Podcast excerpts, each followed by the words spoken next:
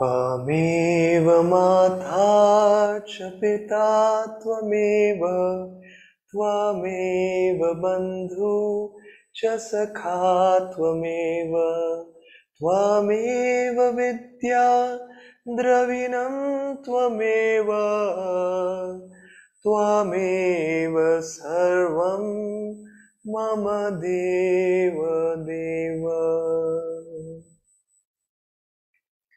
नमस्ते मित्रों। मैं आज हमारी इस पुस्तक परमहंस योगानंदा के साथ वार्तालाप से एक वार्तालाप पढ़ना चाहूँगा।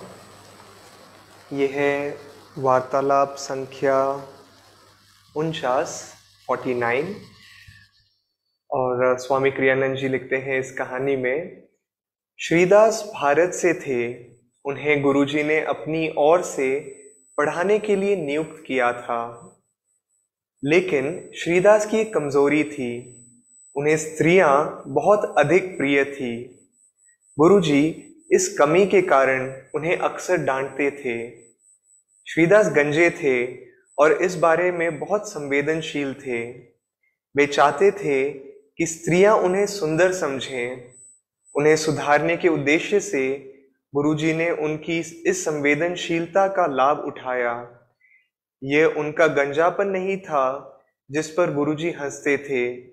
उदाहरण के लिए संत लिन, जो भी योगानंद जी के एक शिष्य थे, संत लिन भी गंजे थे, पर गुरुजी ने कभी भी इस तथ्य की ओर संकेत नहीं किया। पर श्रीदास को उन्होंने लगातार छेड़ा। इससे कहीं अधिक गंभीरता से उन्होंने स्त्रियों को पुरुषों के स्त्रियों को पुरुषों से बिल्कुल अलग देखने की प्रवृत्ति को जीतने में उसकी सहायता की, जबकि दोनों में अंतर केवल जैविक ही था, ही होता है। श्रीदास के बारे में मुझे, यानी स्वामी क्रियानंद को बताते हुए उन्होंने मतलब परमहंस योगानंद जी ने कहा, मैंने उसे बहुत स्पष्ट रूप से कहा, जो कुछ तुम्हें आकर्षक लगता है स्थूल रूप से केवल शारीरिक अंतर ही है। जब तुम स्त्रियों को इस दृष्टि से देखते हो तो तुम उनको ही नहीं, बल्कि स्वयं को भी नीचा दिखाते हो।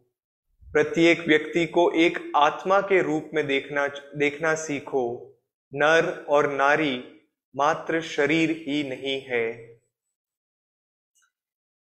तो दोस्तों, इस कहानी में, इस वार्तालाप में हम योगानंद जी से सीखते हैं और जैसे वो कहते हैं कि नर और नारी, स्त्री और पुरुष केवल शरीर ही नहीं है और हकीकत में देखा जाए तो हम सब आत्मा है, हम सब ईश्वर की संतान हैं, हम ईश्वर से आए थे और क्योंकि इस पृथ्वी में जहाँ हम जी रहे हैं और इस सृष्टि की जो रचना हुई थी वो द्वैत्य के आधार पे हुई थी कि हर एक पॉजिटिव के लिए एक नेगेटिव होगा, गर्म के लिए ठंडक होगी। जब अंधेरा होगा, वहाँ आप कह सकते हैं एक समय आएगा। जब उजाला भी होगा, प्रकाश भी होगा तो उसी प्रकार आप कह सकते हैं पुरुष और स्त्री एक ही उस ईश्वर के दो पहलू हैं, पुरुष और स्त्री।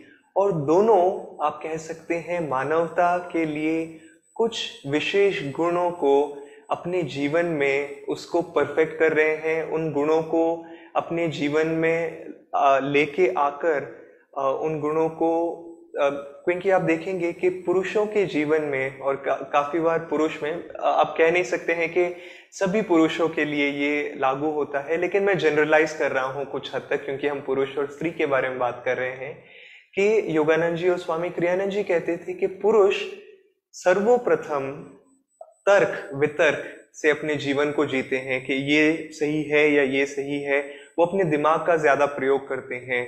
और काफ़ी बार क्योंकि वो दिमाग का अधिकतर प्रयोग करते हैं, प्रयोग करते हैं तो वो अपनी भावनाओं को भूल जाते हैं। काफ़ी बार जब मैं ध्यान सिखाता हूँ और लोगों को ध्यान सिखाने के बाद में मैं कहता हूँ कि इस चीज़ की अनुभूति कीजिए, इसे महसूस करने की कोशिश कीजिए।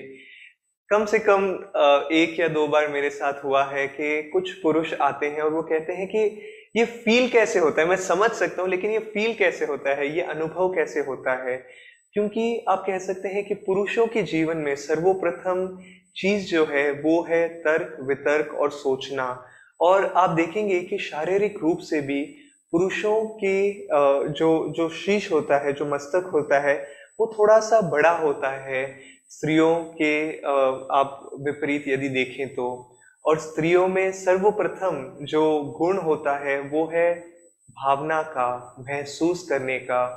और इसीलिए आप देखेंगे कि ईश्वर ने, क्योंकि स्त्रियाँ महसूस करती है, जो नारी होती है, जो माँ होती है जो बहन होती है, वो चीज़ों को बहुत गहराई से महसूस करती है।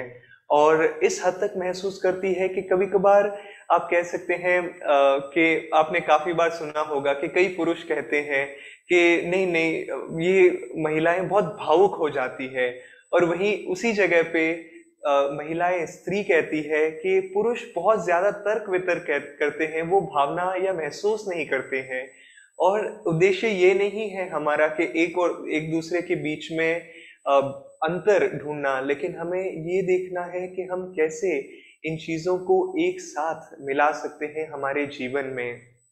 और इसीलिए मैं कह रहा था कि ईश्वर ने, क्योंकि स्त्रियाँ बहुत गंभीर रूप से, गंभीर रूप नहीं, लेकिन बहुत गहराई से भावना को महसूस करती है। उनकी जो महसूस करने की क्षमता है, वो बहुत गहरी है। और इसीलिए ईश्वर ने बाहरी रूप में, जैसे मैं कह रहा था कि पुरुषों का शीश बड़ा है, मस्तक कभी कभार काफ़ी बार बड़ा होता है। उसी प्रकार स्त्रियों को जो है वो आप कह सकते हैं कि भावना की जो फीलिंग है वो ज़्यादा है।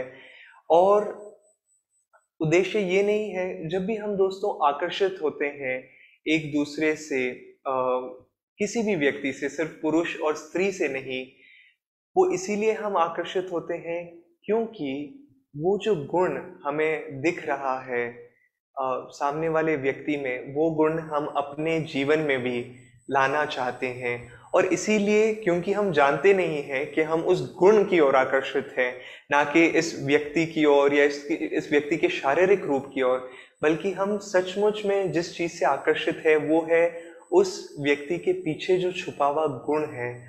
और इसीलिए हम देखते हैं जीवन में कि पुरुष और स्त्रियाँ एक दूसरों एक दूसरे से आकर्षित होते हैं। लेकिन जैसे योगानंद जी ने कहा कि ये सिर्फ़ शारीरिक नहीं है, हमें बल्कि ये देखना चाहिए कि इसके पीछे जो ये जो पर्दा है, इसके पीछे हम अगर देख सके और महसूस कर सके कि मैं इस व्यक्ति से आकर्षित नहीं हूँ, लेकिन इस व्यक्ति के पीछे जो ईश्वर ने इस व्यक्ति को जो गुण दिया है, उससे मैं आकर्षित हूँ। और परमहंस योगानंद जी ने और स्वामी क्रियानंद जी ने कहा था काफ़ी बार कि तीन भ्रम होते हैं हमारे जीवन में जो हमें ईश्वर से तीन मुख्य भ्रम होते हैं, जो हमें ईश्वर से दूर रखते हैं। और योगानंद जी ने कई बार अपने शिष्यों को कहा था, ये तीन भ्रम हैं, वाइन, मनी और सेक्स, यानी वाइन, मदिरा और किसी भी प्रकार की नशे की वस्तु जो हमें हमारी चेतना को उठाती नहीं है, बल्कि हमारी चेतना को नीचे रखती है। दूसरी चीज़, और क्यों ये भ्रम है? क्योंकि हम सोचते हैं कि इस नशे से हम अपने आप को उस आ, अपने जो भी जीवन की कठिनाइयाँ हैं उससे दूर हो जाते हैं। लेकिन दोस्तों जीवन की कोई भी कठिनाई हो उससे दूर करने के लिए नशा नहीं लेकिन हमारी चेतना को उठाने की आवश्यकता है।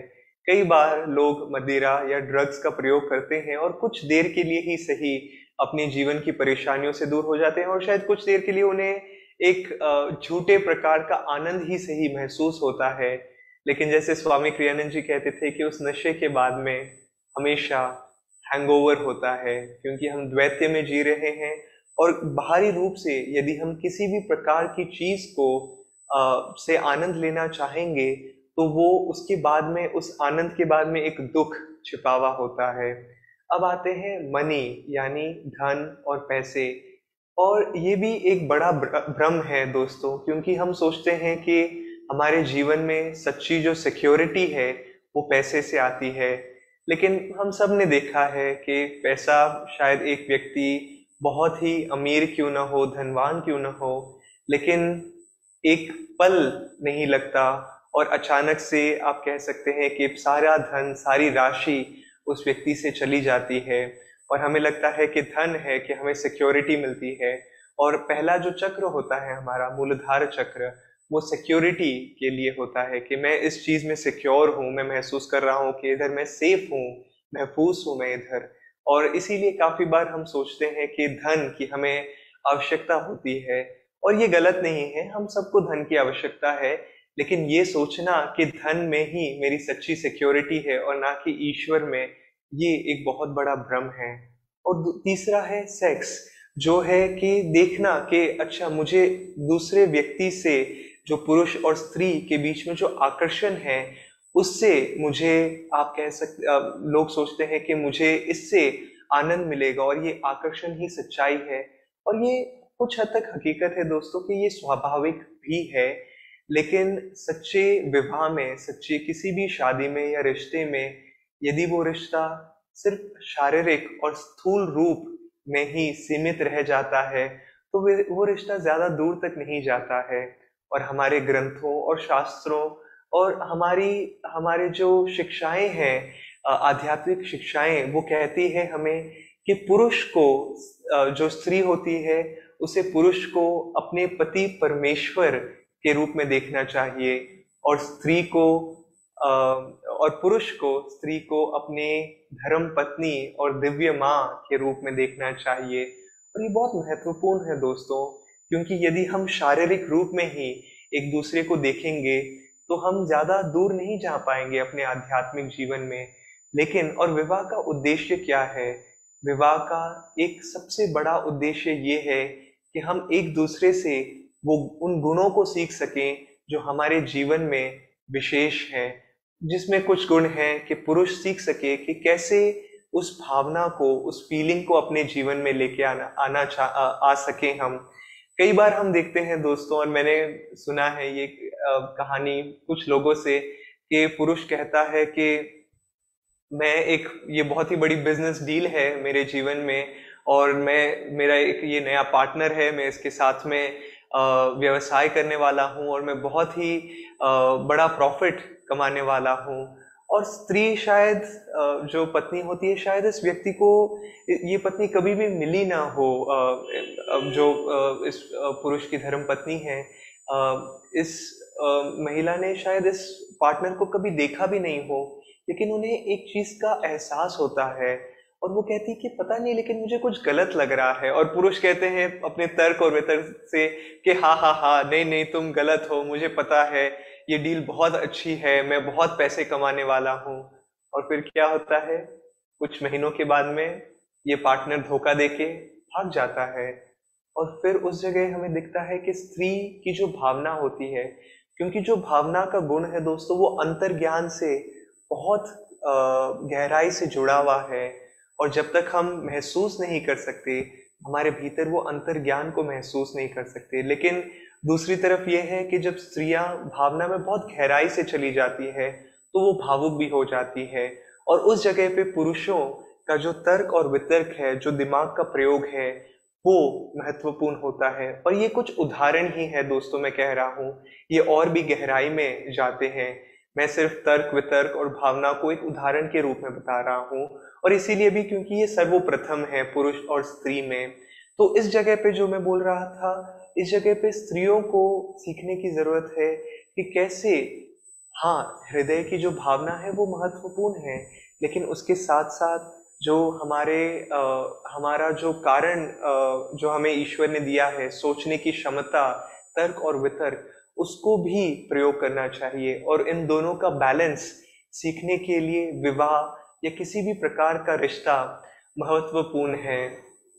और दोस्तों, जब हम, मैं जैसे कि कह रहा था कि हम एक ही सिक्के के दो पहलू हैं, और कई बार संत जो होते हैं और आध्यात्मिक मार्ग में जब हम आगे बढ़ना चाहते हैं और ईश्वर के साथ एक होना चाहते हैं तो एक समय आता है कि जब हम स्त्री या पुरुष कुछ नहीं रहते हैं, हम बस वो एक आत्मा के रूप में अपने आप को देखते हैं। हम ये नहीं देखते हैं कि मैं पुरुष हूँ या स्त्री हूँ, क्योंकि दोस्तों, हकीकत में इस जन्म में मैं पुरुष हूँ, शायद अगले जन्म में या पिछले जन्म में मैं कुछ और था, और हम हर चीज़ रह चुके हैं अपने जीवन में, और ये एक बाहरी रूप है जिससे हम अपने आप को बाँध देते हैं कि मैं पुरुष हूँ, मैं स्त्री हूँ, मैं लंबा हूँ, मेरी जो मैं बूढ़ा हूँ, मेरी आयु कम है।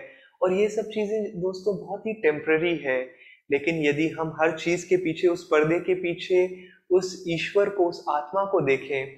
और मैं इस बात पे आ रहा था कि जब हम ईश्वर के साथ एक हो जाते हैं, तब हमारे भीतर पुरुष और स्त्री के दोनों महत्वपूर्ण गुण सर्वोपरि हो जाते हैं। और काफ़ी बार कुछ संत ऐसे होते हैं जो बाहरी रूप से भी चाहे पुरुष हो, लेकिन स्त्रियों के लक्षण दिखाने लगते हैं। तो उनमें से एक चीज़ जैसे आपने परमहंस योगानंद जी की तस्वीर देखी होगी, और जब मैंने पहली बार परमहंस योगानंद जी की तस्वीर देखी थी तो मैं सोच रहा था कि ये पुरुष है, लेकिन स्त्री भी हो सकते हैं।